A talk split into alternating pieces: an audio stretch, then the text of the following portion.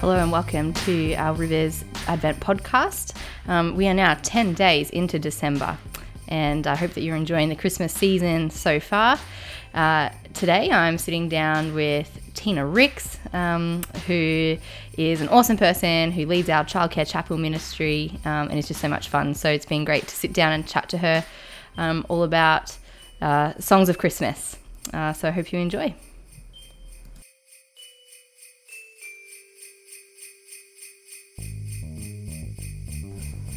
Well, hi everyone. I'm very excited to be here today talking to Tina Ricks, who's come in. So, welcome, Tina.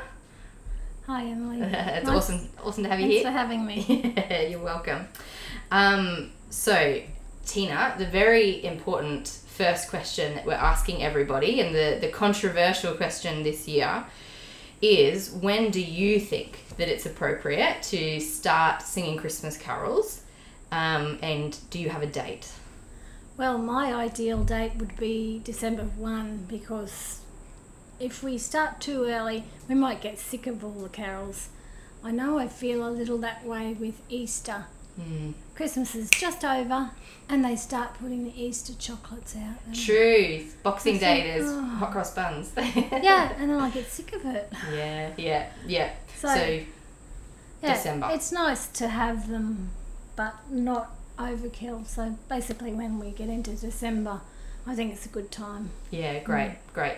So if you, if you were in the shops or whatever and you heard them playing in October, would you roll your eyes at that? Not really. Okay. it's okay. It's okay. Some people just love it, don't they? Okay. So, um, our theme for our Advent this year is about songs and songs of Christmas. So, question for you, Tina, is um, what's a song that has spoken to you and blessed or encouraged you in your walk with God this past year? Okay.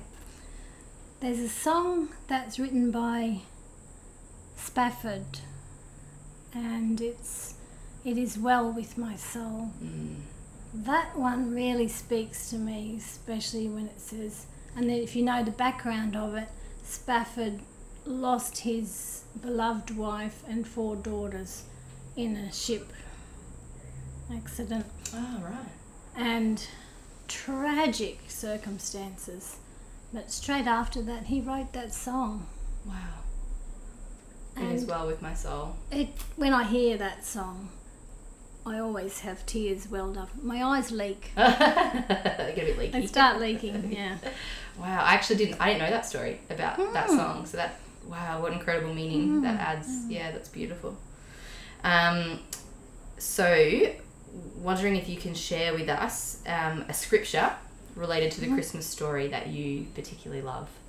Oh, here's one I prepared earlier. Great. This is something I have constantly in my house for Christmas. yep. And I usually set up a beautiful nativity scene, which was knitted by Lynn Hamilton. Ah, Um, beg pardon. It's a nativity scene that I put it on display, and I have this with it. It's Isaiah 9, verse 6 For unto us, for to us a child is born, to us a son is given.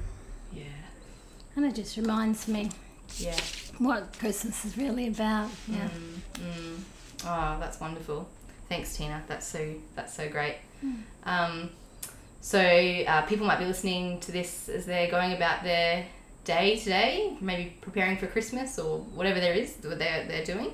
Um, so, would you mind praying um, for us Sure. as we do that? Thanks. Oh, Heavenly Father, um, we love you so much, and you are just so faithful, and we um, and you're trustworthy and loving. We pray that you would remind us of this this Christmas time, and help us to live in the light of your love and to just share lo- your love and reflect your love to others this Christmas, regardless of the circumstances, Lord. Help us to, to reflect your light. In Jesus' name, Amen. Amen. Thank you so much, Tina. It's awesome talking to you today. Thank you.